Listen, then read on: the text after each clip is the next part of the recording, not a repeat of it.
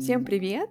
Это подкаст «Спроси переводчика», где я, Лена Сорокина, спрашиваю у переводчиков книг для детей, подростков и юных взрослых, как они начинали сотрудничать с издательствами и как им работается. Сегодня поговорим с переводчиком и редактором комиксов Евгенией Астафьевой.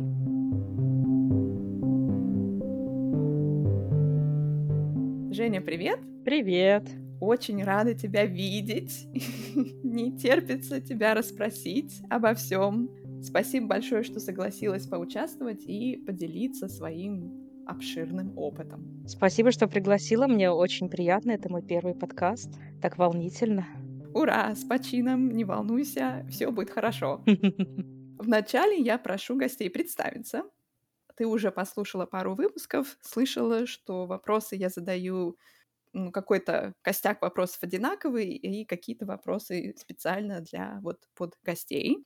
Для представления расскажи, с каких языков ты переводишь, сколько лет занимаешься переводом, как давно начала переводить книги и сколько книг в твоем переводе уже вышло. Я переводчик с английского в основном, и мой второй язык французский. Я очень хотела бы попереводить еще с финского и с нидерландского, но пока оказии не было, и мне нужно немного поучиться. Так что скажем, что в активе у меня английский и французский. Я начала переводить где-то году в 2013, я думаю, то есть э, где-то 10 лет назад, получается. Я начала сразу переводить книги, то есть, ну, может быть, были у меня какие-то а, оказии, что я переводила что-то где-то по мелочи, где-то кому-то какие-то документы, где-то что-то, какое-то, какую-то статью я кому-то переводила. Ну, это все я не считаю, но заниматься так конкретно переводом я начала именно с э, литературного перевода и сразу с перевода комиксов. Все было, да, в 2013 году. Если тебе интересно будет, я потом расскажу, как это все началось. Конечно. Но если говорить о, а, говорить о том, сколько книг, это вот сложный вопрос. Я сегодня сидела и некоторое время смотрела и думала, как же мне ответить на этот вопрос. Если мы не будем брать одну очень большую серию комиксов, которую я долгое время переводила, вот если мы ее сейчас выкинем, ее как будто не существовало, то я думаю, что я перевела примерно где-то 25-26 книг, вот так. А если мы возьмем эту большую серию, конкретно "Черепашки-ниндзя", там получится, если смотреть маленькими синглами, да, синглы- это в комиксах вот эти коротенькие на 20, там 2, 4, 24 странички книжки, а, журнальчики. Вот таких у меня было штук 150, наверно. Они там периодически собирались в крупные сборники. За ними очень сложно уследить. В общем, вот там очень много, плюс еще около 25 других книг. И сколько ты лет переводила эту серию черепашек? Черепашки, вот я начала в тринадцатом, и дай бог памяти, либо в восемнадцатом, либо в девятнадцатом году мы перестали ее издавать, потому что она была, к сожалению, убыточной. О, нет. Да, очень жаль, мы не закончили э, сюжет, но там мы очень много издали, на самом деле, больше, чем мы даже ожидали от себя. Мы думали, что мы закончим раньше, мы издали немного больше, но уже дальше рентабельности не было, к сожалению, у этой серии. Ты была основным переводчиком или кто-то с тобой работал тоже в команде? Ну, процентов 90 книг, 85-90 я была основным переводчиком. У нас был а, научный консультант, так называемый. Это человек, который очень хорошо знает вселенную черепашек-ниндзя, и буквально там каждый чих может э, проконсультировать нас, как его перевести, а, но он сам не переводил. Он помогал нам, редактуру как бы делал дополнительно. У нас был литературный редактор и вот э, научный редактор, получается. Но перевод основной делала я.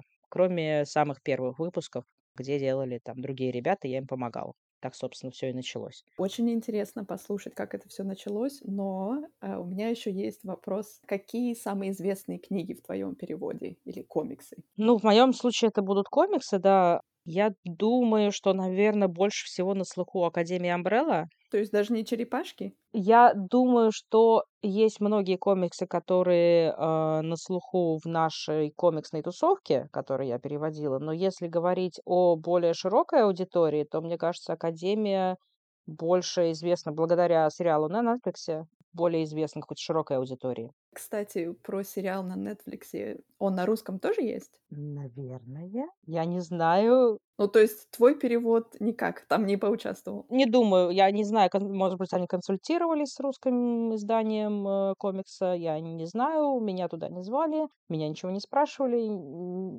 не могу сказать. Я только над комиксом работаю. Так, то есть Umbrella, Академия Umbrella, Академия да? Umbrella.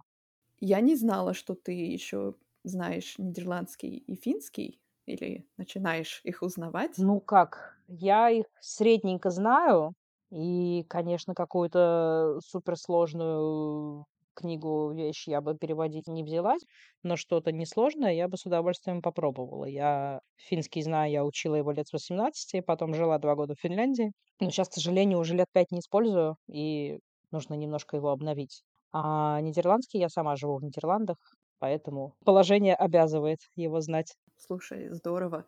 А какой, ты бы сказала, твой язык основной, если он есть? Точно английский. Английский. А по каким критериям ты это определяешь? Что для тебя основной язык? Последнее время я стала больше, переводить с французского, и за собой заметила, что я могу переводить с французского, но мне всё-таки, ну, тяжелее, потому что мне нужно больше обращаться к словарю, мне нужно больше гуглить, мне нужно больше даже каких-то грамматических моментов для себя вспоминать, потому что я, может быть, какие-то нюансы уже во французском забыла, потому что я его тоже, к сожалению, а, в обычной жизни не использую никак, разве что читаю иногда. А английский, э, наверно, за счет того, что, ну, во-первых, он был всегда моим первым языком, у меня было гораздо больше инпута и в университете, и потом в жизни с английским языком. Плюс я сейчас работаю на английском языке, а, я разговариваю в семье на английском языке. То есть у меня настолько он уже как второй родной, что мне просто комфортнее переводить. Я гораздо меньше лазаю в словарь, хотя я всё равно очень много, конечно, и гуглю, и ла лазю в словарь, это другой вопрос. Но мне как-то комфортнее, я чувствую себя увереннее в этом языке, скажем так. Мне всегда особенно нравится фраза, которую я часто вижу в резюме переводчиков: "Такой-то, такой-то язык в совершенстве". Хочется, Вау! да, немножко улыбнуться и сказать: язык можно учить всю жизнь, и всё равно приходится лазить в словарь, и можно жить в стране, и всё равно придется лазить в словарь. И носители языка точно так же лазят в словарь, и мне кажется, даже про них нельзя сказать, что они знают свой язык в совершенстве. Абсолютно точно. Да, согласна. Расскажи, как случилась твоя первая публикация перевода комикса? А, у меня всё на самом деле получилось по знакомству. Есть у меня такой очень-очень близкий, хороший друг Степан. Он будет часто фигурировать, наверно, в моих историях. И, э, они, значит, э было молодое издательство "Комильфо", издавали комиксы. Степан уже там в какой-то должности работал, а, еще пока, ну, не редактором даже. Но вот они на энтузиазме купили права на "Черепашек-ниндзя" и начали их переводить сами. То есть Степан и еще 1, а, редактор в издательстве, потому что денег не было. Молодое бедное издательство. Английский у ребят, ну, такой средненький, русский тоже очень не очень, поэтому они меня попросили, просто Степан по знакомству попросил меня посмотреть их переводы и что-то отредактировать, потому что я на тот момент училась или уже закончила, наверно, даже педагогический институт, лингвистику, и они знали, что я просто хорошо знаю английский язык. Вот так мы несколько выпусков работали, то есть ребята переводили там как-то вдвоем сами. Я это всё редактировала, плевалась, плакала, ёжики плакали, кололись, но продолжали жрать этот кактус. И где-то через выпусков 5 я сказала, что: "Ребят, всё, баста, давайте я сама. Просто не надо мне денег, ничего мне не надо, но я не могу, просто у меня нет сил больше моральных терпеть это этот ужасный ваш, э, перевод, косноязычие, не знаю, всё". Это было очень печально. Да простят меня ребята, но они знают прекрасно, что это было именно так. И вот так я начала переводить за какую-то там совсем символическую денежку тогда это было.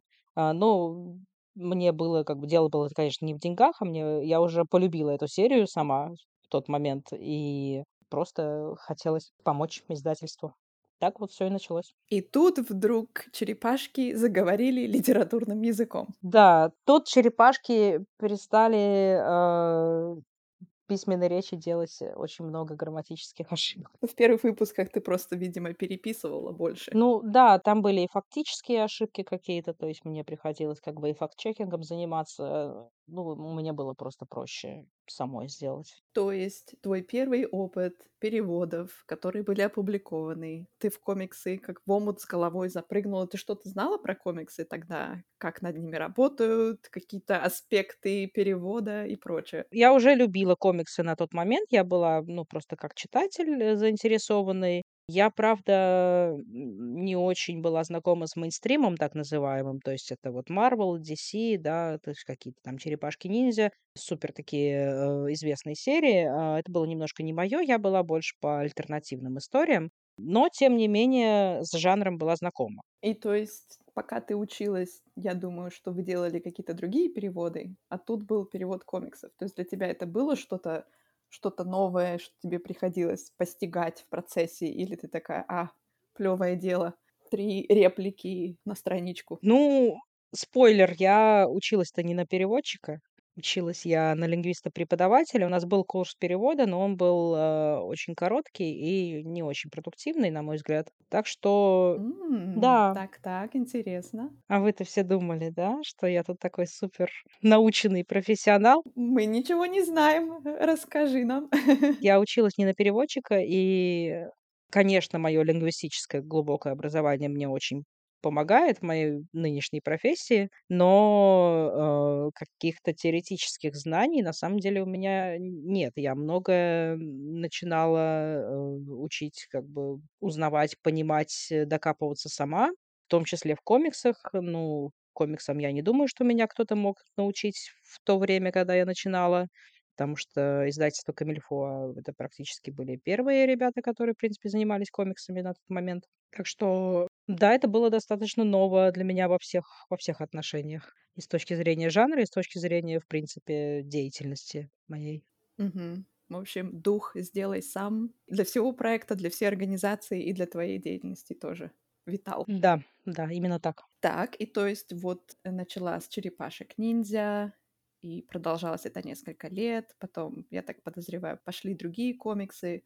То есть ты так и продолжала с этим же издательством работать, да? Ну да, это вот, наверное, 90 всего, что, а, вышло у меня. Это издательство "Комильфо" и, а, его, ну, можно сказать, импринт- это издательство "Конфедерация", где как раз главный редактор, а, тот самый пресловутый Степан. Поэтому я с ними, конечно, очень плотно работаю. Я там и редактирую, я там и корректирую, я там и перевожу, я там вообще мультитаскингом занимаюсь. А не комиксы ты когда-нибудь переводила? Не комиксы я перевела недавно и как раз при помощи тебя. Как это было? Расскажи. Ты уже перевела или ты в процессе? Я уже перевела, редактура пройдена, но еще пока анонса не было и не знаю, пока они ушли куда-то там в работу, я жду спокойно и без дерганья. Я думаю, что я не могу пока назвать, что это были за книги, потому что анонсов не было, но я могу назвать издательство. Это было издательство "Гудвин", и Лена, сидящая передо мной, порекомендовала меня этому издательству, что было очень здорово. Это было был нон-фикшн для детей, такой природного направления. Очень, э, интересно мне было работать, с французского языка, кстати. Было круто, было немножко ново. Расскажи. Ну, а, было на самом деле не так сложно, как я думала, мне будет, потому что это всё-таки, а, иллюстрированная книга. Там не не полотна текста, конечно, а текст разбит на маленькие кусочки. А я с этим умею работать. У меня в комиксах тоже текст разбит на маленькие кусочки. Поэтому я могу впихнуть невпихуемое куда надо. Очень ценный опыт. Но, а, немножко было сложно, конечно, потому что я прям вот для детей, как вот для основной целевой аудитории, я никогда раньше не работала. А, и вот эти нон-фикшн для детей, а, это был первый раз, когда мне нужно было действительно задуматься: так, а вот ребенок, не знаю, читает, ребенок 6 лет, он поймет вот это слово щас "питание" или как ему это сказать? "Кушать"? Что сделать мне? Ну, я старалась отловить эти моменты, но, при редактуре я потом увидела, что всё-таки не всегда мне это удалось. То есть я прям вижу, где редактор мне исправляет на более детские варианты. Супер, ну, я рада. что всё Да, сложилось. спасибо тебе большое. Я прям очень вдохновилась. И мне кажется, Гудвин мной доволен, я надеюсь. Всегда пожалуйста, и, надеюсь, будет больше заказов. Держим пальчики. Я уверена, что ты хорошо сделала свою работу, и надеюсь увидеть книжки скоро, и надеюсь, что читателям тоже понравится. Очень надеюсь вместе с тобой. Тогда, раз ты в основном переводишь комиксы, вопрос к тебе такой: как бы ты посоветовала начинать переводить комиксы сейчас? Например, кто-то хочет как-то попасть в перевод комиксов.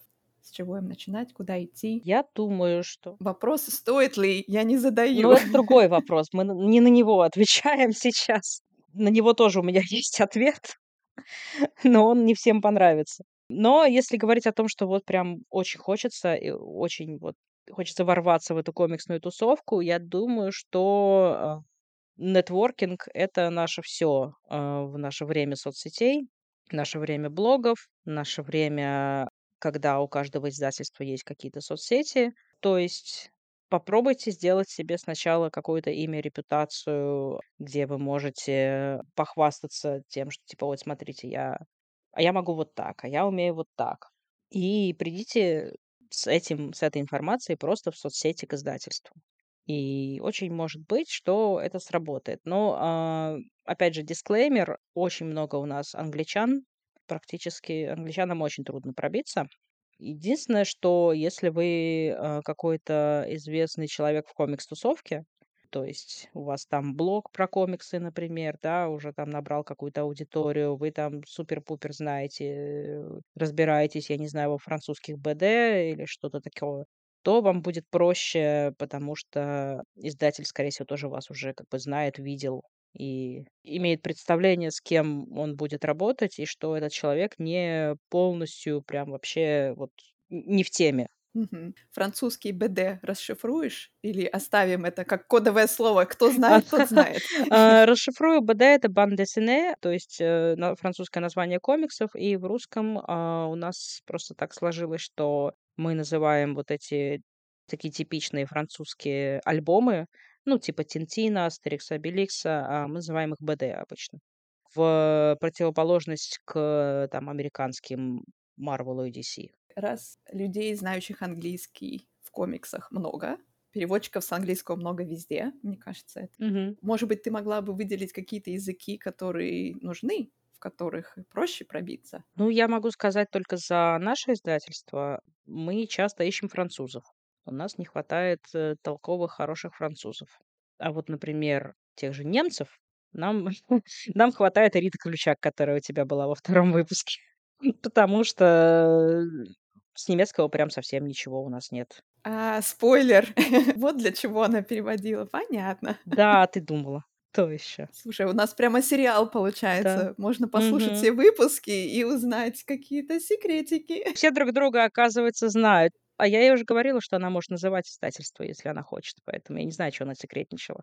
Книжку просто мы еще не анонсировали, а издательству-то она могла бы и сказать. Ну, э, дело ее. Ну как, тизер, ты что? Вот, да, немецкий, короче, нам, к сожалению, вот не нужен. У нас есть 1 человек, его хватает сполна, потому что у нас было, э, 2 книги с немецкого: 1 10 лет назад и вот 1 сейчас. Искали итальянцев. Вот, кстати, итальянцев не хватает. Если вы любите комиксы и вы знаете итальянский, иногда попадаются проекты из итальянского, которые прям реально некому переводить.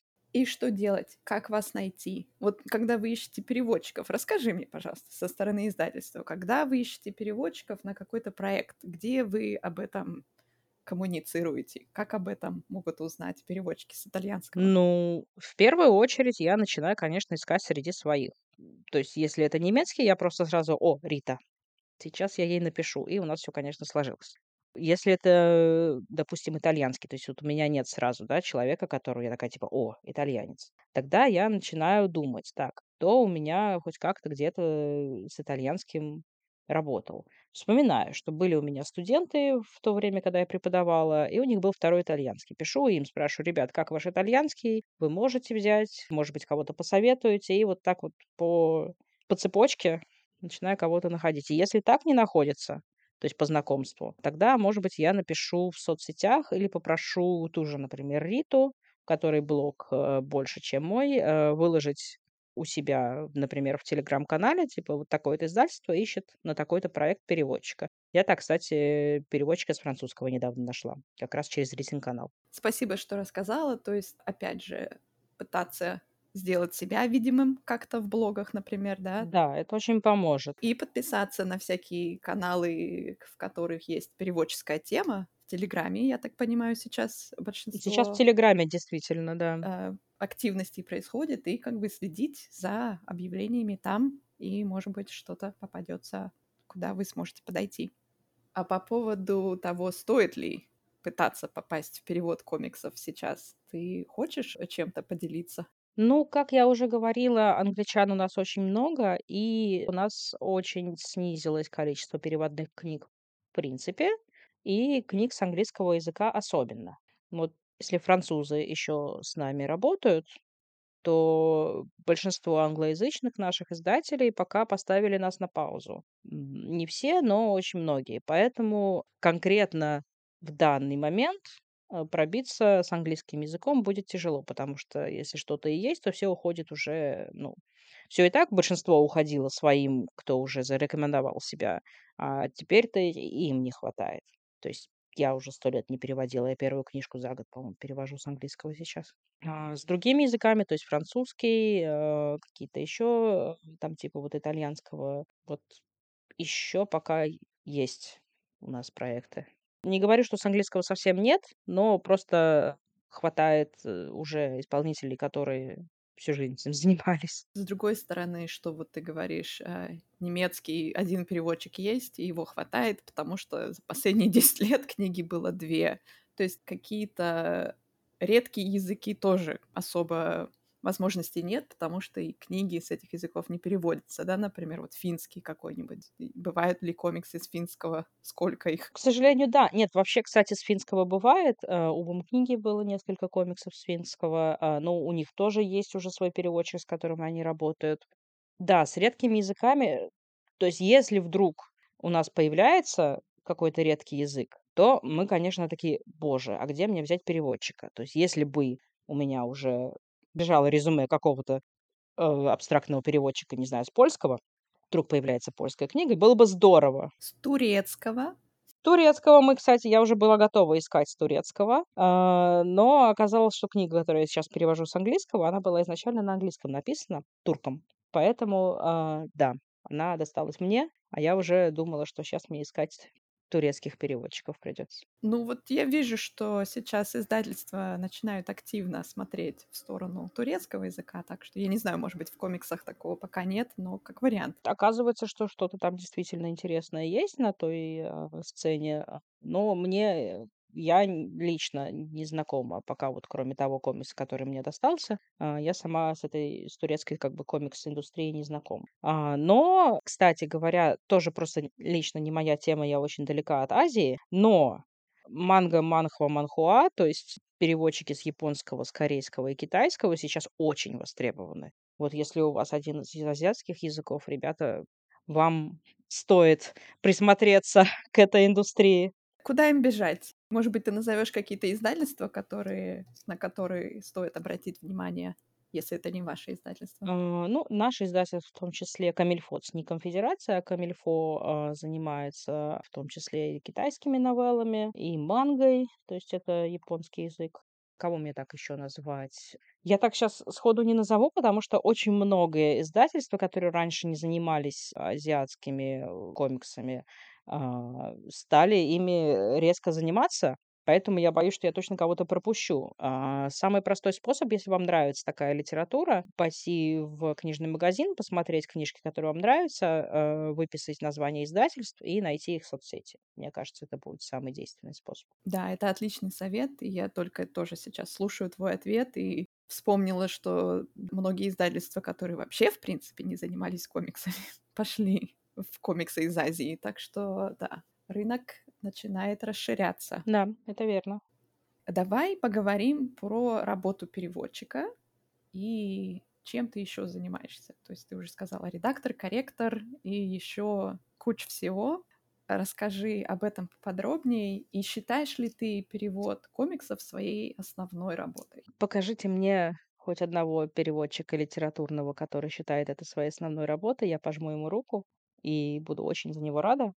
Я, конечно, не являюсь таковым, к сожалению, по многим причинам. У меня, а, много работ. Я сегодня созванивалась с подружкой, она спрашивает: "Ну, как там твои, сколько у тебя там работ, 3-4?" Я говорю: "Ну, ты знаешь, когда считаешь уже один, 2, 3, а дальше много". Вот у меня много. А, у меня есть основная работа. Я работаю в локализационной компании, но не переводчиком, то есть на административной должности. Это моя офисная работа. Когда ты говоришь "основная", это по объему времени, который ты на нее тратишь, или по доходу? И по тому, и по другому. То есть и по объему времени, и по доходу. То есть это моя работа на 36 часов в неделю, которая приносит мне мой основной доход, э, в Нидерландах. И что ты там делаешь? Что я там делаю? Это очень-очень крупная локализационная переводческая корпорация. И, а, я работаю таким посредником между отделом продаж и, а, отделом производства, то есть продакшеном. Приходит в отдел продаж какой-то запрос от клиента сложный, то есть там либо какой-то очень замудренный файл, какой-то сложный формат, э, что-то какой-то очень, э, креативный запрос, который, сам, а, продажник не совсем знает, как продать клиенту, чтобы клиент оплатил все, что нужно, грубо говоря, оплатить, то он идет к нам. И мы с помощью разных, а, инструментов, технологий, других команд считаем, сколько, собственно, тот или иной проект будет стоить клиенту. То есть расчет стоимости клиенту. Расчет стоимости, да. То есть там на подготовку файла уйдет там 2 часа внутреннего нашего времени, потом на перевод уйдет там, не знаю, 2 дня, потом еще, значит, файл надо проверить, еще потом, допустим, это какой-то креативный файл, который требует, э, дизайна, там еще дизайнер над ним поработает. И вот сколько это все часов займет, мы выдаем это все продажникам, а они там уже наценку делают, как им нравится. Вот такая у меня основная работа. Супер. Так, 36 часов, чек. 36 часов, да. Что Ты еще будешь ты отсчитывать, э, Перевод. Да, я я посчитаю, сколько у тебя часов в сутках наберется. Вернее, не в сутках, а в неделю. Так, перевод книг. Сколько ты бы сказала? я бы сказала, что где-то часа 2 в день, плюс-минус. То есть я могу в какой-то день совсем не поработать, потому что, допустим, я еду в офис в Амстердам, мне туда 2 часа ехать, и а либо я в поезде поработаю, тогда, может, и поработаю. То есть, ну, как пойдет, по настроению. А, но зато, может, я там в воскресенье целый день просижу, часов 6, 7, 8. То есть в среднем часа 2, наверное, выходит. Так, переводчик, редактор. Ты редактируешь только комиксы тоже или еще что-то? Только комиксы. Редактор, корректор. Корректор тоже в комиксах. Ну, вот эти 2 часа, они, наверное, уходят вот на всю вот эту вот издательскую деятельность, которой я, э, которой я занимаюсь. То есть обычно, э, мой дружочек Степан присылает мне там один проект, потом, допустим, там на следующий день еще какой-то. Я такая: "Так, Степ, какой тебе важнее, я с него начну", потому что я не могу как бы 2 одновременно делать. Ну и вот обычно по очереди они у меня распределяются, и вот эти 2 часа в день, они у меня на всю вот эту текстовую деятельность. А комиксы ты редактируешь переводные тоже, В том да? С числе, каких да. языков? А, э, с английского, французского, вот были итальянские, был один польский, правда, не вышел, к сожалению, жаль, хороший был комикс. А, со шведского была парочку.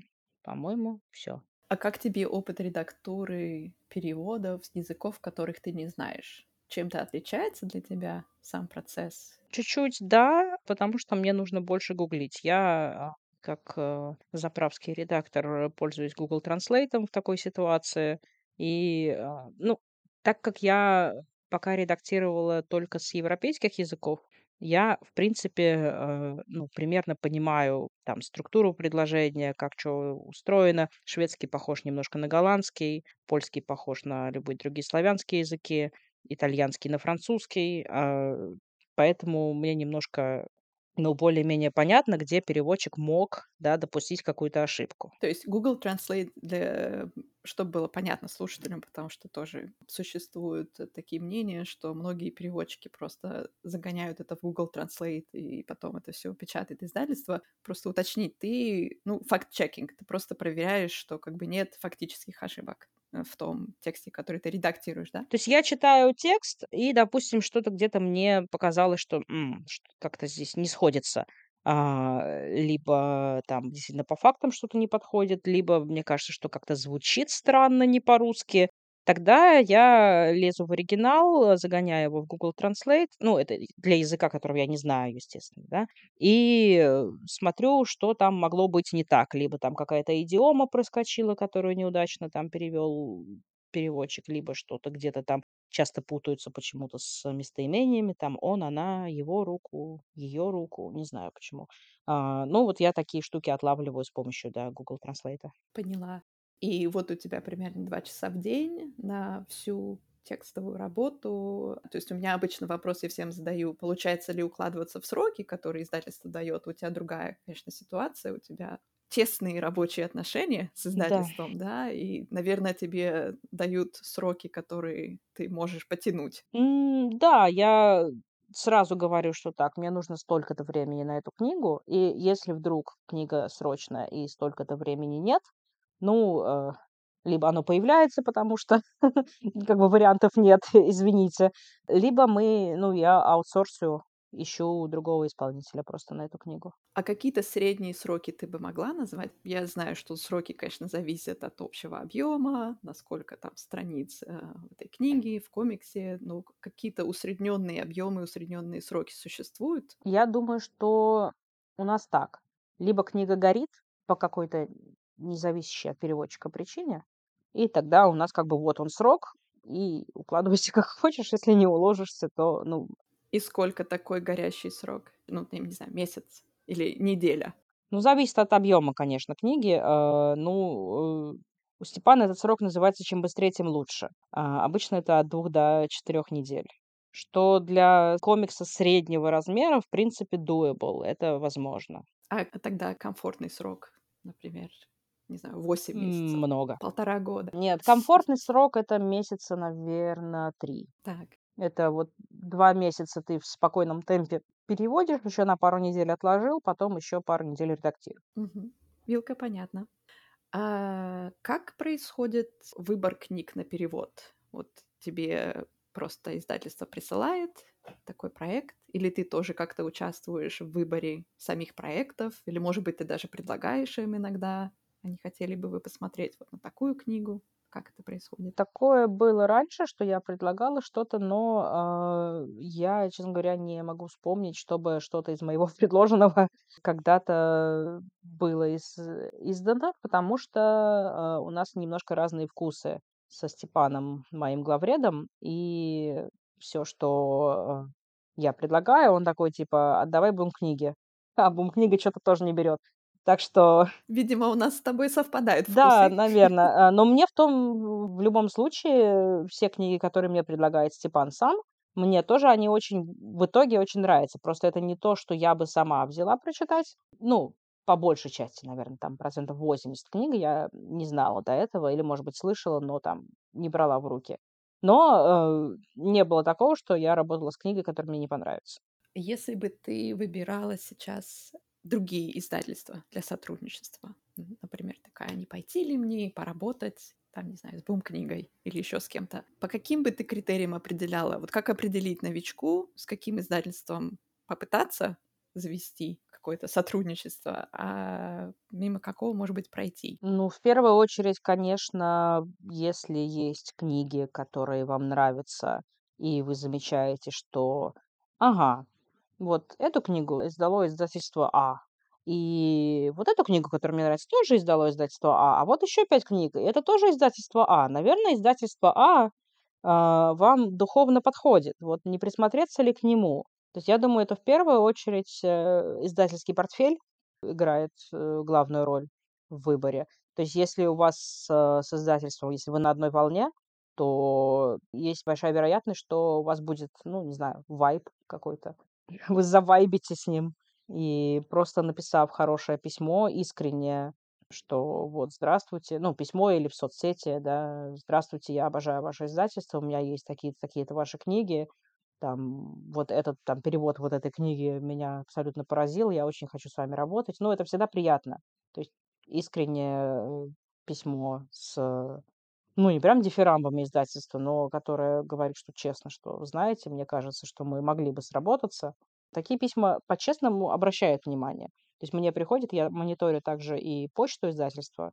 Нам приходят иногда такие письма, ну, просто мне, к сожалению, нечего дать этому человеку, но если бы я могла, я всегда обращаю внимание на подобное. По которым понятно, что человек действительно читал книги, а не просто в шаблон загнал название. Да, вот шаблоны иногда тоже приходят, это такой типа: "Н нет, извините". У нас нет видео, к сожалению, твое выражение лица не передастся никак. Жаль, но я издала звук. Но вы можете догадаться.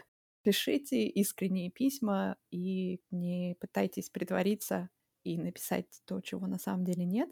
Про самотек, вот ты говоришь, что ты еще и почту издательства читаешь. Да. Насколько там у вас страшно в письмах, в самотеке? Что вам туда шлют? Что нам шлют? Сейчас расскажу, это интересно. Небольшой процент из этого нам шлют действительно стоящие работы, а, русские авторы, м, которые мы на самом деле издаем в итоге, потому что, ну, так мы на самом деле находим своих авторов в том числе.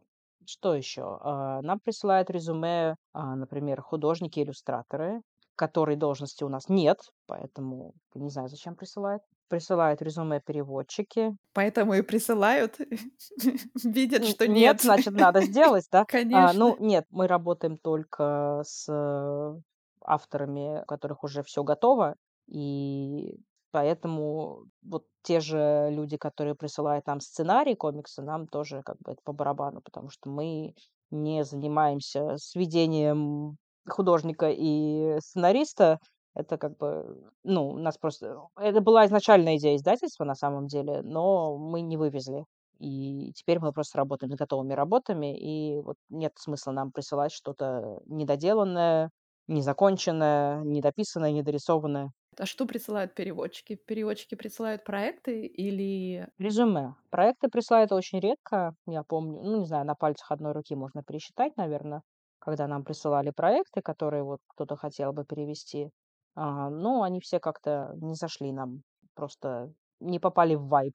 Мне кажется, я могла быть одной из тех, кто прислал проект, А ты говорила? мне не ответили. Да, наверно, ты не попала в вайб наш. М, да, видимо, я не попала в вайб. Либо, может быть, это было до 2018 года, когда я начала работать и и вообще читать почту, потому что до этого почта была заброшена. Наверно, это было до. Не, ну, наверно, стоит еще сказать, что, м, с проектами, которые переводчики предлагают, да, и ты даже сказала вот сейчас в разговоре, что ты даже сама, уже работая в издательстве, настолько плотно предлагала какие-то проекты, и они всё равно не не совпали по вкусу редактора, по вайбу. Там же еще и права за этим всем стоят. Так Да. что проекты, которые переводчики предлагают, это не такая простая история. Даже если всем понравилось, не значит, что получится получить права. Это деньги. Да, конечно. Ну, насчет прав есть у меня такой, а, маленький совет. Вот, например, а, я сейчас закончила, да, мои проекты с Гудвином, и, а, ну, соответственно, у меня остались контакты. И буквально через там пару дней я купила книгу здесь, в Голландии, а, которая мне очень-очень понравилась. И я решила: "А чем черт не шутит?" Написала своему контакту в Гудвине, типа: "Ребята, есть такая-то такая книга, будет ли вам интересно?" Они такие: "Ну, присылайте там скриншотики, что-нибудь такое". Что делаю я? Я пишу, я нахожу, значит, что это за издательство в оригинале, нахожу электронную почту и пишу письмо: "Здравствуйте, я переводчик, я не представляю издательство никакое, но у меня есть контакт. Я хотела бы предложить эту книгу знакомым издателям. Свободны ли права на территорию России и готовы ли вы, э, их продать?" Вот всё, что нужно сделать. Э, через неделю мне отвечают, что да, права, э, свободны, с Россией готовы торговать, и вот вам еще PDF-ка в придачу. И мне кажется, это удобно просто всем. Издателю гораздо проще, чем смотреть на твои фотографии, которые ты сделал с бумажной книги. Просто сразу присылаешь: "Вот PDF-ка, вот контакт, права свободны, дело ваше". Я точно так же делала с, а, своей 1 единственной книжкой пока, которую я предложила, и вот так всё сложилось. Я тоже узнала у издательства, свободны ли были права и интересно ли им вообще продавать, э, права на перевод. Да, ну, потому что какой смысл начинать вообще разговор, а, о книге, если права заняты или они не собираются торговать с Россией? Тогда просто свое время потратишь, время издателя потратишь, а так уже всё на готовенькое можно. Слушай, ну, уникальная возможность спросить у человека, который разбирает самотек, опиши идеальное письмо от переводчика, например. Что бы ты хотела увидеть от От переводчика? переводчика с резюме или от переводчика с проектом? И то, и то, если это разные письма. Я думаю, что какие-то вещи будут Ну одинаковыми. да. Ну, давай. Ну, начнем, допустим, с резюме, да, так мы уже про них поговорили. Как я уже сказала, очень хочется искренних слов об издательстве, что по которым действительно видно, что вы правда читаете наши книги и что вам действительно они нравятся. Ну, как это сделать словесно- это уже дело ваше, но, поверьте, всегда видно по тому, как вы написали, прислали ли вы это еще в 10 издательств или это только только нам адресовано. И все в копии, они стоят. Да, но это у нас такого не было, но это, конечно, особый вид, э, извращения. Что еще хорошо? А если вы присылаете именно резюме, да, то есть файлом, а, не дай бог, там будут ошибки или в тексте письма будут ошибки, я сразу прям прям сразу нет. А, ну, может, там, ну, 1, ладно, я еще потерплю, но если там больше 1, я уже такая типа: "Извините, но как бы это самое важное письмо в вашей жизни практически, и вы позволили себе его не прочесть на ошибки". Это странно, на мой взгляд. Может быть, я какой-то граммар нации, но для меня это звоночек. Это может сигнализировать о том, что как-то не очень, э, внимательное отношение Ну да, так письму. типа, раз на отвали написал письмо, а зачем мне такой работник? Может быть, это не так, а вдруг это так? Я же Но впечатление создаётся такое. я же не знаю, как там на самом Да, деле. естественно. Поэтому в идеале, конечно, нужно, чтоб всё было идеально. Все запятушечки на месте, никаких орфографических ошибок. Это действительно важно. То есть это не потому, что если вы там будете переводить и действительно сделаете ошибки, вас потом корректор не вычитает. Конечно, ваш потом корректор вычитает. Но дело-то не в этом, дело во впечатлении. Объём ошибок тоже, мне кажется, важен, потому что если у вас, э, если корректор будет править там, я не знаю, больше половины или 5 %- это большая Ну да, разница. тоже видно. Если с их стороны посмотреть, ам, на эти отношения, то, конечно, хотят человека, который и внимательный, и тратит время на то, чтобы найти свои ошибки, может быть, вычитать их получше, прежде чем присылать. Да, абсолютно. Я, Так что, мне кажется, это имеет смысл. Я с большой радостью, конечно, работаю с грамотными переводчиками, когда сама как редактор и как корректор, потому что, ну, просто мне не хочется тратить своё время на то, что мог сделать за тебя автокорректор в "Ворде". Так, а ещё какие-то моменты, не знаю, технические? Это должен быть сайт или это может быть просто Word прикреплённый? Не забыть написать своё имя, вот это всё. Ну, понятно, что да, не забыть написать имя и контакт- это важно, потому что если ты не знаешь, как с человеком связаться, это немного странно. Я вообще всегда за фотографии в резюме. Мне кажется М, да, я просто так? знаю статистику, что резюме без фотографий гораздо чаще оказываются непрочитанными и убранными куда-то в долгий в долгий ящик. И я сама, ну, просто люблю посмотреть на человека, который со мной так доверительно вот сейчас в письме пообщался. А социальные сети ты хочешь видеть? Стоит их включать? И если там что-то, что поможет мне сделать мой выбор в пользу вас, то да, я хочу посмотреть соцсети. Может быть, это не обязательное условие. Если там ничего нет такого интересного для меня, конечно, я туда не полезу. Но если там экспертный блог переводчика на 5000 человек, то, конечно, почему бы не добавить? Ну, то есть релевантные какие-то сети. И если вы включаете соцсети, то тоже, наверно, могу сказать, что проверьте, что там у вас в публичном Да. доступе имеется, потому что иногда иногда не стоит включать какие-то соцсети, потому что, наоборот, может, опять же, у издательства сложиться впечатление не то, что вы хотите. Да, а обязательно думайте. Вот представьте, что вас читает человек, никогда вас в жизни не видевший, и должен дать вам какой-то как бы шанс в жизни, да. Подумайте, посмотрите на со стороны. Вот, например, недавно пришло резюме, а, правда, не от переводчика, а от верстальщика. И девушки на фотографии она с сигаретой в резюме. И я такая типа: "Интересный ход". Она меня, конечно, заинтересовала, но, мне кажется, не совсем так, как она хотела бы меня заинтересовать. Внимание обратила. Внимание обратила, но не совсем эфе эффективно. Про резюме понятно. Спасибо. Много ценных советов. Идеальное письмо с проектом. Из того, чем ты уже поделилась, понятно, что шансы очень-очень-очень маленькие. Да, к сожалению. И, возможно, делать это не не стоит как бы каждый день отправлять проект в издательство. Но если вдруг какой-то там просто идеальный проект, и вам кажется, что он идеально подходит в портфель издательства, которому вы напишете, как что написать в письме, как это всё оформить? Ну, вот ты уже сказала самую важную вещь, что если вам кажется, что он идеально подходит в портфель, вам нужно всеми возможными способами это показать. То есть сказать, например: "Это похоже на такую-то, такую-то книгу, которую вы уже издавали". В идеале это будет похоже на какую-то книгу, которую мы издавали уже успешно, то есть там с большим тиражом, например. Да, вот, кстати, Мгм. подожди, я тебя перебью, но мне очень интересно вот с этой точки зрения: похоже на то, что уже издавали. Почему это плюс для издательства? То есть как бы может показаться: "Ну, вы же уже это издали, зачем вам такое же? Издайте новое". Похоже- это не значит такое же.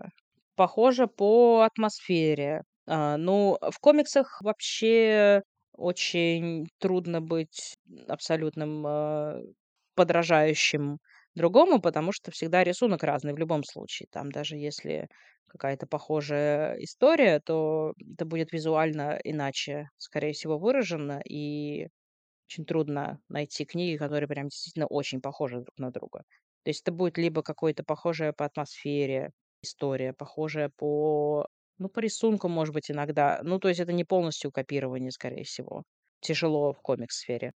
Поэтому, ну, для нас хорошо, если, а, одна история там вот по какой-то, а, внутренней атмосфере там или по, а, впечатлению от прочтения будет похожа там на то, что мы уже успешно издали. То есть, допустим, у нас была там книга на, а, там современную творческую, там, по большей части женскую аудиторию. Если у нас будет что-то уже подобное тоже, то это будет хорошо, потому что у нас как бы, ну, есть эта аудитория и успешно покупает наши книги, например. М, то есть это и про продажи Это тоже? всегда про продажи, конечно. Если у вас уже есть читатели, которым понравилась книга А, то им, скорее всего, понравится похожая, не такая же, но Да. похожая книга Б. Именно. Конечно, это всё про продажи. То есть если даже книга какая-то супер-пупер, э, великолепная, прекрасная, но её невозможно продать или её очень дорого делать, то есть маленький шанс, что мы её возьмём. То есть, например, даже, а, я сама предлагала одну книгу автора, которую мы уже издавали, которого лично знает сам наш главный редактор. Мы с ней вместе пили пиво в "Ангулеме" на фестивале комиксов, когда она как раз презентовала свою эту новую книгу. А, он видел эту книгу, он любит эту книгу, но она видео нет, но она вот такенная вот толстая, ужасно дорогая, и, э, просто нерентабельно её делать, к сожалению.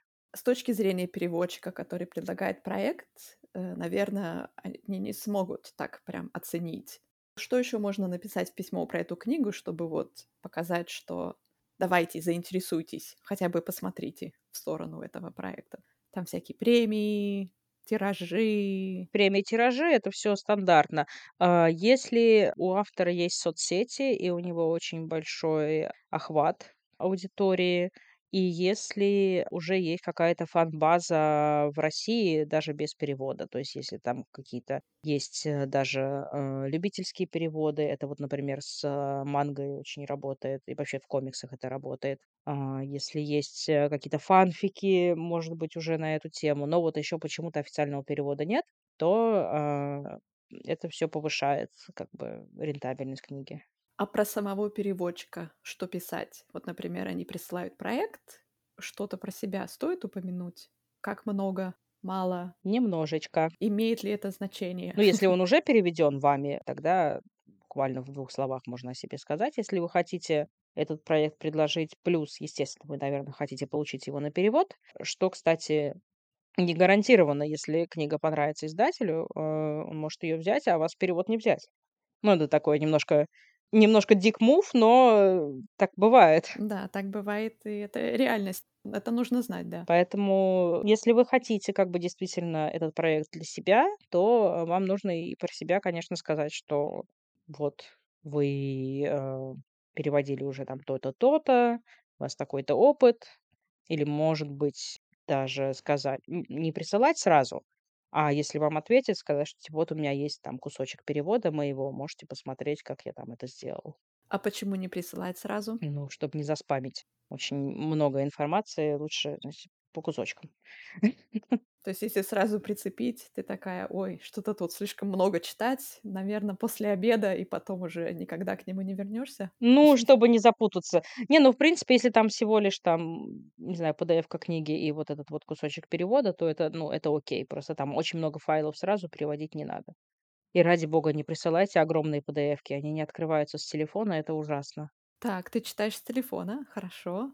Тоже полезно знать. Часто, да? Ну, часто, да, я часто в дороге, я, как ты знаешь, э, времени у меня не очень много, и я, допустим, проверяю издательскую почту там типа в поезде. Я просто тупо не могу некоторые PDF-ки открыть, но это касается в основном, конечно, тех, кто присылает комиксы, э, русские авторы. А большой файл- это Ой, сколько? щас не знаю, не скажу в мегабайтах, но Там 10? 10 нормально, 10 у меня откроется, но там типа больше 50 уже тяжело. Просто нам абсолютно не нужно смотреть на высокое качество вашей работы, когда мы в 1 раз её смотрим. То есть если вы присылаете, э, какую-то работу свою нам на первое ознакомление, я я предполагаю, что, наверно, она у вас где-то лежит в хорошем качестве. Мне не надо сразу это качество видеть. Мне нужно, блин, просто её открыть хотя бы. Да, это открыть- это хороший 1 шаг. Сделайте так, чтобы редактору было удобно открыть. Это очень важно. Вот вы не представляете, ребята, как это важно, потому что некоторые проекты у меня лежат. Вот все думают: "Что вот мне не отвечают там месяц-два?" Да потому что мне, чтобы открыть ваш, э, ваш файл, нужно сесть, значит, открыть почту издательства с компа. Она у меня тоже как-то вот, в общем, сложно открывается с компа. И вообще найти время, чтобы сесть с компа, это всё открыть и себе сохранить. Ну, у меня часто этого времени нет. Понятно. Реальная жизнь редактора. Просим всех подумать о редакторе и сделать так, чтобы ему было возможно и удобно открыть письмо от вас. Немножко про переводчика в это письмо добавить, если вдруг вы присылаете проект. Есть ли для тебя какие-то критерии, по которым ты смотришь вот информацию о переводчике и сразу понимаешь: "Так, вот это мне интересно в переводчике, а это вода, и эта информация абсолютно неинтересна"? Например, образование конкретно переводческое, или ты больше смотришь на книги, которые уже переведены ими? Как ты принимаешь решение? Конечно, в первую очередь я смотрю на публикации, даже не на образование. Если публикаций, например, нет, то я смотрю на образование. Если там не профильное образование и нет никаких публикаций, это, конечно, звоночек. То есть это не сразу "нет"? Это сразу "нет" или это звоночек? Наверно, это сразу "нет". Так. Если хотя бы профильное образование, так как у меня самой лингвистическое образование, я знаю, что, а, ну, тогда шанс ещё есть, даже если без публикаций. В принципе, э, возможно, я могу дать те тестовое задание и человеку без образования, и без публикаций. Другой вопрос, справится ли он с ним, но мне, в принципе, несложно. Если есть публикации, а, вне зависимости от образования, я, конечно, смотрю в первую очередь ещё, где эти публикации, скажем так, в дружественных ли нам изданиях. Мгм. То есть знаю ли я эти издательства, что они издают, э, знаю ли я эти книги, а, знаком ли мне материал, то есть насколько это было там сложно, какая там была, э, тематика. Если увиденное мне нравится То есть ты даже смотришь на сами книги изданные, чтобы как бы составить впечатление? Конечно. Ну, во-первых, это просто интересно. Так. Ну и плюс, да, если я вижу, что там человек бум-книги переводил, я такая типа: "Ага, это для меня, допустим, знак качества". А ты, например, если, да, если в каких-то издательствах, комиксах тоже выходили, ты сделаешь ли следующий шаг? Не попытаешься ли ты связаться с этими издательствами и спросить: "Как вам работалось с этим переводчиком?" Или само имя издательства для тебя как бы достаточно? Зависит. Мы ещё возвращаемся к тому, что я редко вообще у меня будет какая-то работа для подобного переводчика, если это не случайный матч по редкому языку. Но в ситуации, если мне вдруг, о, вдруг как раз нужен переводчик, то, наверно, да, я свяжусь, потому что у нас очень, ну, комиксная индустрия очень, а, маленькая такая компашка, и все друг друга знают, поэтому мне, ну, абсолютно несложно найти контакты человека, который мне даст какую-то рекомендацию по тому или иному переводчику. Репутация переводчика в вашем кругу очень важна. Нужно хорошо делать свою работу. Ну, надо вообще, в принципе, хорошо делать свою работу. Но да, в таком узком кругу действительно это важно. Тогда еще один вопрос. Опиши идеального переводчика, с которым бы ты хотела работать. Что для тебя переводчик, который хорошо делает свою работу? Ой, Это кто? это Рита Ключак. Ну ладно, это можешь не вставлять. Или вставь, чтобы ей приятно было. Ну, по качеству имеется в виду, конечно. Это адекватный человек, вот по жизни. Для меня, а, в принципе, если человек адекватен в общении, даже не обязательно какие-то переводческие темы, а вот в принципе с ним нормально, приятно поговорить на любую тему, скорее всего, э, с таким человеком будет легко работать. И даже если где-то что-то там в переводе будут какие-то неточности, а у нас всегда, ну, как бы никто не работает идеально. Я вот э, на французском тоже недавно э, «Павлиний глаз» перевела как «павлин». Было очень неловко, прям, да. Но я все равно не считаю, что я плохой переводчик при этом. Бывает у всех. Да, бывает у всех.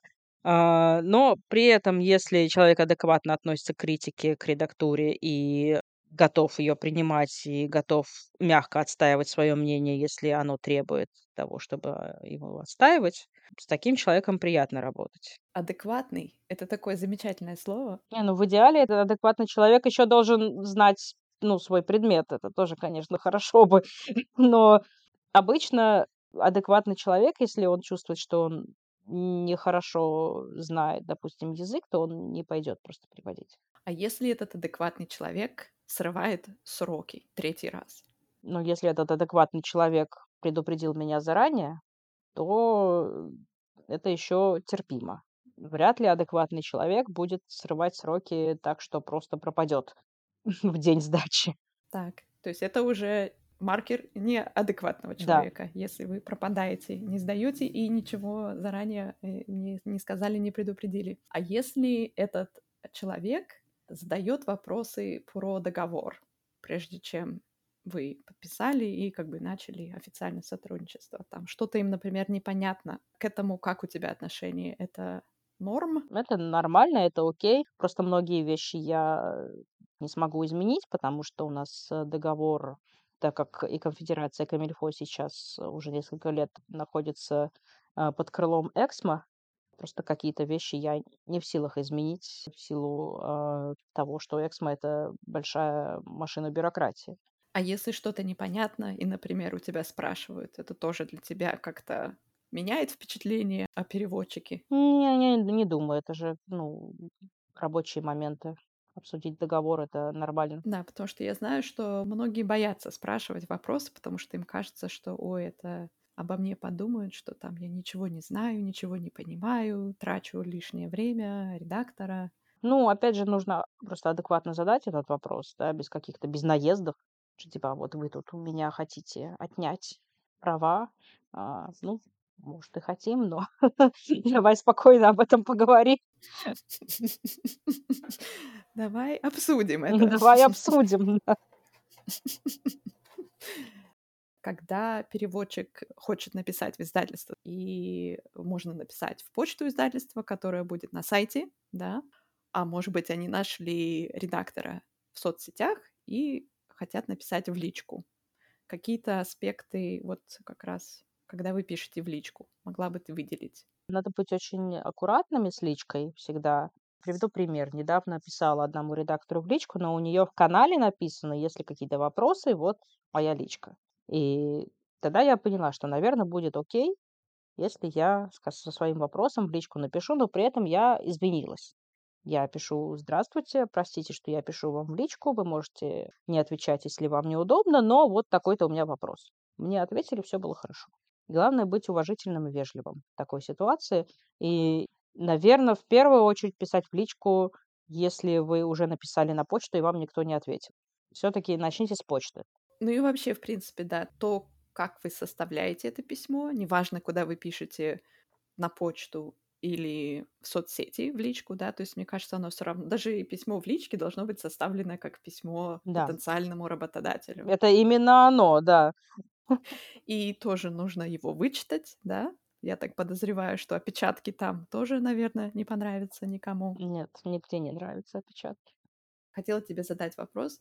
Очень интересно мне, как высчитывается гонорар для комиксов, или это ставка, или гонорар, как вы это называете, и как, как вы к этому подходите? Это хороший вопрос. Я отвечу на него так, как смогу. Я как раз недавно говорила об этом с главредом, когда спрашивала его, есть ли какие-то вещи финансовые, которые он не хочет, чтобы я говорила в этом подкасте, но он сказал, все окей. И как раз мне попытался тоже объяснить, как он сам подходит к э, высчитыванию гонорара. Так что у меня есть какой-то инсайт. Сейчас я попробую это все передать. А, Мы считаем, в первую очередь у нас эм, нет такого понятия авторский лист. Я вообще никогда не работала с авторскими листами. Я все время путаю, сколько там знаков. Это вот вообще не моя тема. Очень много знаков там. Очень много знаков. Я слышала, что их так много, что мой мозг, он не воспринимает и забывает. А, нет, у нас в комиксах мы работаем постранично. То есть вот нам прислали PDF, вот сколько там страниц, вот столько там страниц в этой PDF-ке. И э, у нас есть определенные ставки за страницу. Раньше было такое, что мы смотрели, какие страницы пустые, то есть где нет текста, и их вычитали. Сейчас мы так не делаем. То есть вот книга, а, там может быть, э, не знаю, 60% страниц текстом и 40% страниц пустых. Это не важно. У нас все равно как бы средняя цена за страницу. Есть там определенная вилка, то есть есть какой-то стандартный а, гонорар за одну страницу стандартного там английского комикса. Есть э, повыше, если там, например, классические комиксы Marvel очень, э, многосложные, там очень много слов на странице, за них немножко повыше платят. Если это какая-то супер простая книга, где практически нет слов, конечно, ну, может снизиться немножко эта цена. Вот. Умножается на количество страниц PDF, и вот получается гонорар. Дальше уже вступает в силу расчет вообще стоимости книги. И если книга, в принципе, недорогая, то есть там, допустим, и бумагу можно там подешевле, и переплет там какой-нибудь не, не твердый, и верстать там не очень сложно. Ну, короче, если других э, расходов будет не очень много, то можно округлить, например, повыше переводчику заплатить. Если, наоборот, книга дорогая и, ну, общая стоимость проекта будет высокая, то, возможно, мы чуть-чуть как бы, ну, поменьше заплатим переводчику. Но в любом случае, а, я слышала, что все равно мы в комиксах платим выше, чем за обычные текстовые книги, говорят. Сама не знаю, потому что сама В текстовые пересчете ну, в пересчете, да. Я сама текстовые не переводила, у меня нет такого опыта, поэтому не могу точно сказать, но наслышана, что вроде как у нас в комиксах достаточно нормальная оплата за эту работу. Мгм. От языка, с которого переводят, есть, э, отличаются ли ставки, например, за перевод с немецкого, который реже язык, и за перевод с английского? Да, конечно, английский подешевле, ре- редкие языки подороже. Ну, не прям супер огромная разница, но есть немножко, да. А есть ли в комиксах такое понятие, как роялти переводчику? По твоему опыту. По моему опыту нет. Насколько я знаю, в переводе даже больших текстовых книг, взрослых, детских, всяких разных, роялти переводчику — это очень-очень редкая история, и это может случиться с переводчиками, у которых уже довольно известное имя, и, возможно, это результат переговоров этих переводчиков с издательствами, то есть э, по умолчанию роялти никто не платит переводчикам. Это я слушала один подкаст недавно, в котором переводчик как-то не очень понял, что там у них с роялти, и я удивилась. Ну, в общем, роялти это очень редко, но иногда бывает. Так, еще тогда такой вопрос. Раз ты переводишь с нескольких языков, да, ты переводишь с английского, переводишь с французского, для тебя лично в плане работы, когда ты переводишь с этих двух языков, есть какая-то разница? Ну, а если мы будем говорить именно о комиксах, то здесь есть некая специфика, потому что французский язык это, ну, это точно не какой-то мейнстрим там типа Марвела. То есть это вряд ли супергероика, например. Это, скорее всего, что-то альтернативное, что-то такое, ну, не мейнстримовое. Английский там может быть и супергероика, и мейнстрим, и альтернатива тоже. То есть, скорее всего, если мне предлагают французскую книжку, это что-то такое альтернативное. Ну, учитывая то, что у нас, в принципе, конфедерация э, на альтернативе специализируется, то, конечно, все равно большую часть книг я переводила как альтерна- альтернатива. Ну, вот если именно в комиксах, то Супергероику на французском вы не найдете, скорее всего. А детские комиксы вы издаете или У нет? меня есть один детский комикс. Вообще мы не специализируемся на детских комиксах. У нас вообще в портфеле есть, ну, парочка детских комиксов, и то чисто как случайно они туда забрели. Ну вот есть у меня один детский комикс. В году, наверное, двадцатом мы его переводили или девятнадцатом. Как он называется? Он называется «Зенобия». Он э, позиционируется у нас как 12+. И когда ты его переводила, по сравнению с переводом комиксов, которые для аудитории постарше, да, для тебя была какая-то разница? То есть, опять же, ты думала, какие слова подобрать здесь, или это было больше похоже на то, что ты обычно делаешь? Это было больше похоже на то, что я обычно делаю, потому что там, ну, там не было такого, что комикс рассчитан на детей. Он был рассчитан, я думаю, на и на детей, и на взрослых. Поэтому там не было в "Зенобии" такого, что какие-то упрощенные фразы, да, упрощенная грамматика или что-то подобное. То есть мне было, в принципе, комфортно переводить. В этом плане я не думала, как это там детям зайдет. А, мы поставили такую маркировку, а может быть, она даже 6 плюс, я уже сейчас не помню, просто потому что там, а, не было там ничего, ни кровищи, ни мата, ничего особенного, и мы, в принципе, могли поставить эту маркировку. Но, а, эта книга не рассчитана только на детей. Еще мне интересно про гранты. Есть ли они в комиксах? И если есть, то, наверное, с английского нет грантов. А может быть и есть, я не знаю, по твоему опыту, опять же. Встречалась ли ты когда-нибудь с грантами? Если да, то для каких языков они были? Перепадает ли что-то переводчику? Теоретически они есть и перепадает. А, практически с английского действительно ничего мне никогда не попадалось. Все гранты, которые есть с других языков, то есть которые мне известны, это финский, шведский, французский, они все учитывают э, также и графические нов- новеллы, то есть комиксы входят в возможные издания, на которые можно дать грант. Так что это не проблема. То есть вся сейчас литература включает в себя также и комиксы. Я рассматривала как-то вариант, я прям смотрела конкретно какой-то французский грант, но что-то там пошло не так, я уже сейчас не помню. По-моему, он то ли закрылся буквально в последний момент, когда я уже собиралась подавать документы на какую-то книгу, то ли что-то там еще произошло. В итоге так мы ничего не получили, но а, присматриваемся мы иногда к грантам, да. Здорово. Спасибо, что рассказала. Мой следующий вопрос, мой любимый вопрос. Как тебе кажется, чего не хватает индустрии художественного перевода в России? В твоем случае, конечно, про комиксы ты будешь говорить, я так думаю. Но если что-то есть сказать и более общо, то, пожалуйста, скажи. Да я скажу более общо, денег, денег не хватает индустрии художественного перевода. То есть если бы мог переводчик, даже фрилансер, да, жить только на художественный перевод и не тужить, да, а не выживать и работать, как я, на четырех работах, мне кажется, было бы все прекрасно в этом королевстве. Но, э, к сожалению, мы все знаем, что это не так. А что бы изменилось? То есть ты в чем видишь связь? Качество переводов или количество книг, которые издают? То есть э, что бы было по-другому? Ну, представь, вот ты же меня понимаешь, у тебя тоже там 2 часа на перевод в день. А представь, вот у тебя было бы 5 дней, 8 часов на перевод одной книги. Как бы это было замечательно. Ты бы не отвлекалась, ты бы не дергалась, ты бы не искала вот эти вот у тебя бы не было тревожности, как бы мне успеть перевести эту книгу, а еще успеть там и пожить, и другую работу поделать, и четвертую работу поделать. Мне кажется, ну, я не говорю, что переводы очень плохие, потому что мы вот в таком режиме работаем, но насколько было бы всем проще, если бы мы могли работать в другом режиме. Ну да, отличный ответ. Едем дальше. Больше мне сказать про это нечего, потому что с этим мы никак помочь не можем. Так что было бы отлично, если бы денег было больше. Тогда следующий вопрос. О каком аспекте работы литературного переводчика говорят меньше всего, а тебе бы хотелось, чтобы говорили больше? А, я думала Ответ деньги не принимается. Да про деньги и так, кстати, говорят. Сейчас многие об этом говорят. Деньги-то это важно.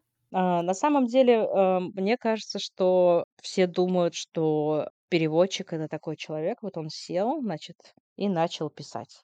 Тык тык тык тык тык тык. И пишет, и пишет, и пишет, и пишет, и пишет, и пишет. И вот через энное количество времени у него, значит, получается текст, он его там перечитывает, что-то меняет, да, и но на самом деле это совсем не так. Переводчик начал писать, написал 3 слова, увидел какое-то выражение, которое такое типа: "Что это? Как где-то здесь перевести?" И пошел гуглить.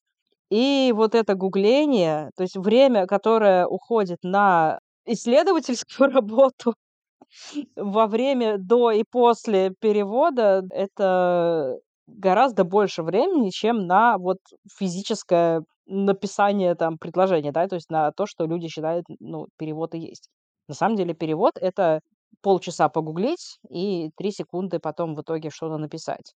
Поэтому так сложно оценить срок, который тебе нужен на Да. книгу, потому что не сразу можно понять, прочитав текст оригинала, в каких местах у тебя 3 часа уйдет на исследовательскую работу, а в Да. каких местах всего 15 минут. Именно так. И мне кажется, люди не совсем понимают, что, ну, может быть, техническим переводчикам немножко проще, если они уже знают свою область, то им уже не надо так много гуглить. А литературный переводчик- это такой и технический переводчик сразу, потому что как только появляется какая-то, не знаю, герой поехал на шиномонтаж, и ты такой: "О боже". Литературный переводчик, он переводчик из всех Да, сфер, это это это переводчик всего, да. Если ты не прочитал книгу заранее, то тебя могут ждать Интересные сюрпризы. Да, да, что я тока не гуглила. И про бейсбол я очень много знала в один момент, и про ДНД. У меня был, э, эксперт по ДНД, который помогал мне с переводом одной книги. Я только хотела сказать, что иногда гуглением не ограничивается. Иногда идёшь на форумы, спрашиваешь в сообществах, спрашиваешь у знакомых, у знакомых знакомых, знакомых знакомых Да, знакомых. да, мне очень помогает, э, запрещенная ныне социальная сеть, э, где можно выложить стори и просто типа: "Ребят, кто шарит вот в этом? Мне нужна помощь". И обязательно кто-нибудь откликнется, у кого вот мне, например, с бейсболом помогал муж моей бывшей студентки. Прекрасно.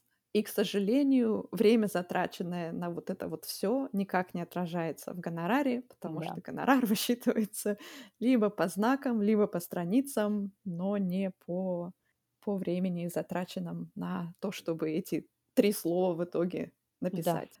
Так, отлично.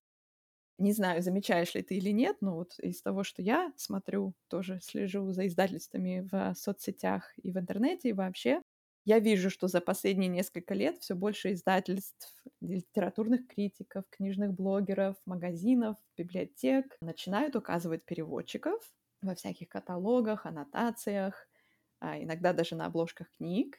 Всем задаю этот вопрос: "Как ты к этому относишься?" И, кстати, есть ли такая тенденция в комиксах или нет? Может быть, её в комиксах ещё нет? И хотела ли бы ты, чтоб твоё имя стояло на обложке книги, твоё имя как переводчика? С удовольствием отвечу на этот вопрос. Мне, конечно, приятно, если моё имя стоит на обложке. Это такое экстра поглаживание какое-то, да, своего эго. А, но для меня это не первостепенная какая-то задача. То есть, допустим, если мне дали переводить книгу, но сказали, что моего имени не будет на обложке, э, то есть меня это не остановит ни в коем случае. В комиксах у нас такая история. Я буквально недавно говорила, опять же, об этом с главредом и такая типа: "Ну, может, мы и начнём как-то переводчиков на обложечку, там вот это всё". А, но нет, встретила я не то что непонимание, но отпор достаточно серьёзный. Почему? Объясню. Потому что у нас в комиксах помимо людей, которые работают с текстом, ещё есть люди, которые работают с визуалом, да. То есть у нас есть верстальщики. Ну и с текстом у нас тоже есть редактор, корректор. У нас, э, всегда, почти всегда комиксе есть 2 автора: автор сценария и автор, а, рисунка, художник. И если мы всех этих людей начнём ставить на обложку, то на обложке место закончится.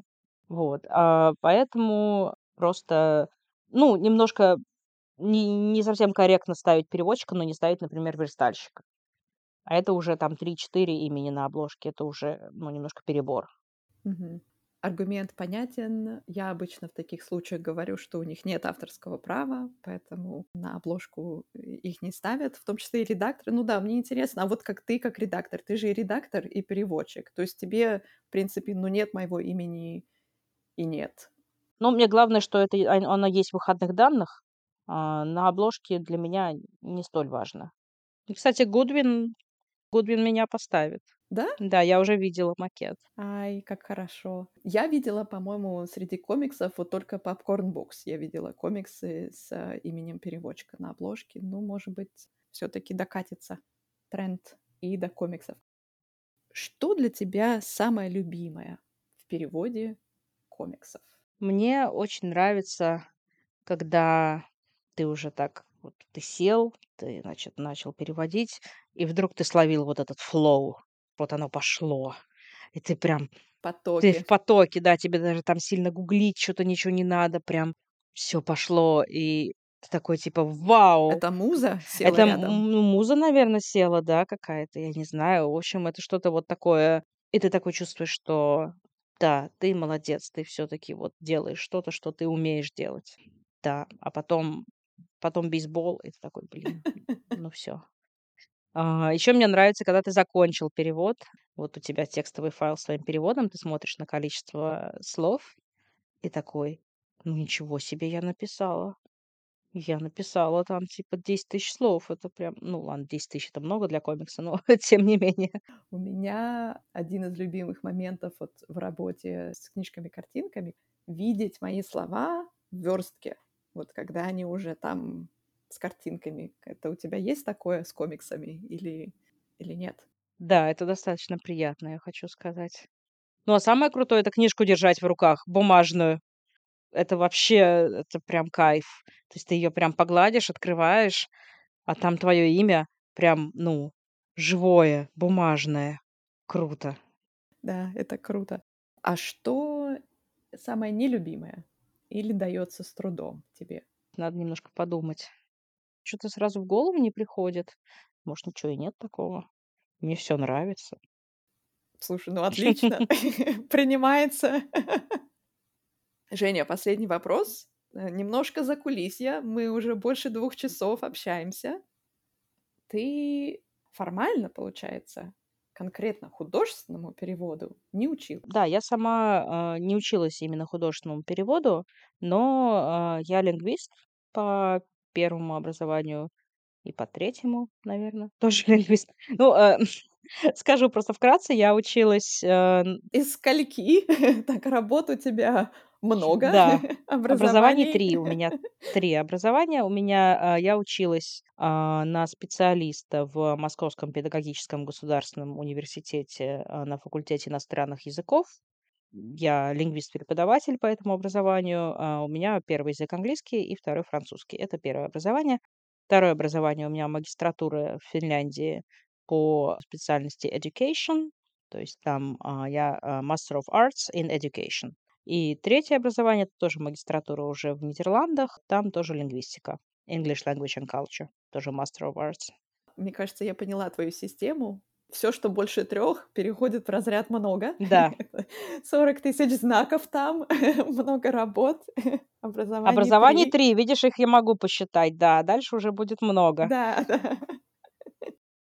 Образование в Финляндии было на Нет, финском или на не дай английском? бог, прости господи, нет, на английском.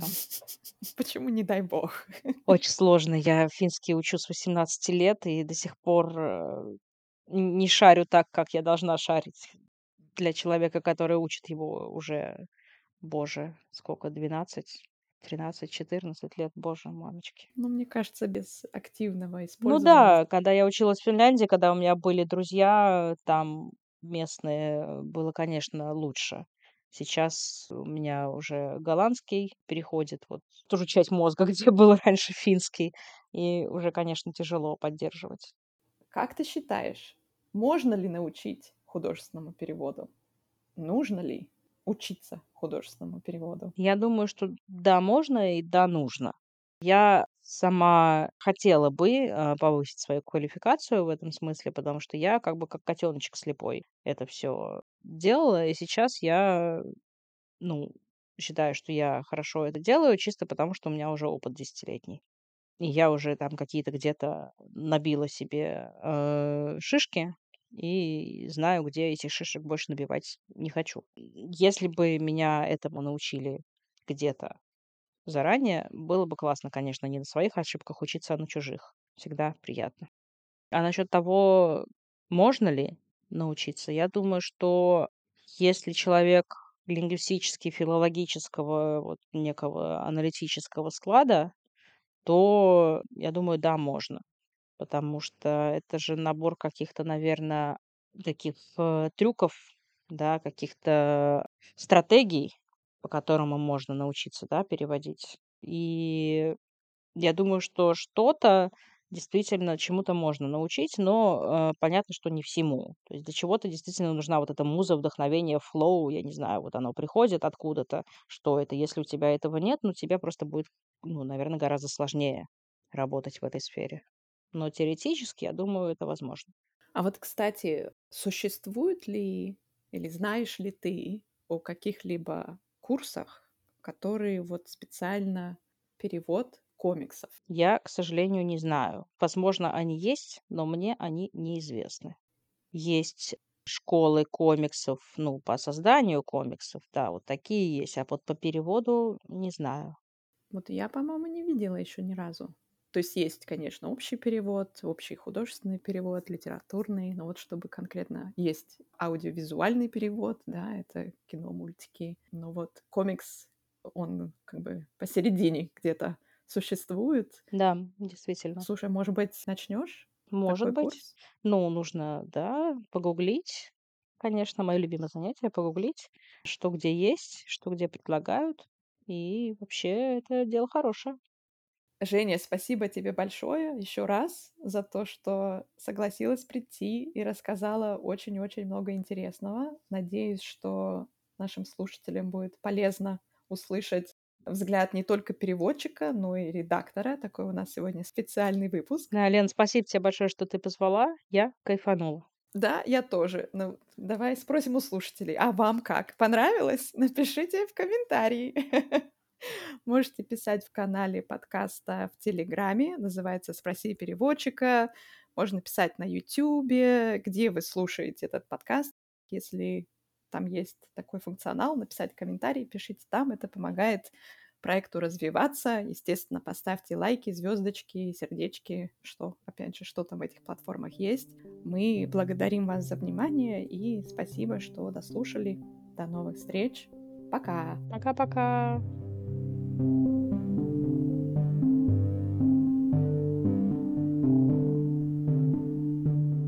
Это снова я. Для самых любознательных я оставляю бонусный кусочек разговора, как не нужно писать в издательство. Я сама лучше воспринимаю информацию, когда есть конкретные примеры, поэтому мне показалось, что это будет полезным. Бэкграунд э, у Риты выложен был пост, что э, вот ищут переводчика и писать там Евгении туда-то, туда-то в личку. Значит, вот у меня письмо. Шло, по-моему, дня три или четыре уже.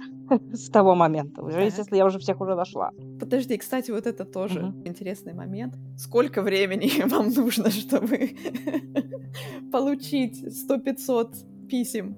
Для тебя четвертый день это уже все. У, поезд ушел. Ой, там уже поезд ушел. У меня там за первые три часа уже набралось 15 человек. И я такая, типа, ну там явно есть кто-то, кто мне поможет. Уже надо, типа, лавочку прикрывать. Значит, смотри, пишет человек. Без знаков препинания. Женя, французский у меня второй, но мне интересно. Год жила во Франции, свободно читаю. Никогда не переводила профессионально. Это все отдельными строчками. Это как верлип такой. А, это отдельные сообщения, да? Вот, отдельными, видишь, типа вот так, вот так, вот так. Во-первых, какого хрена я Женя? Вот это первое слово, и я сразу такая, типа, чё?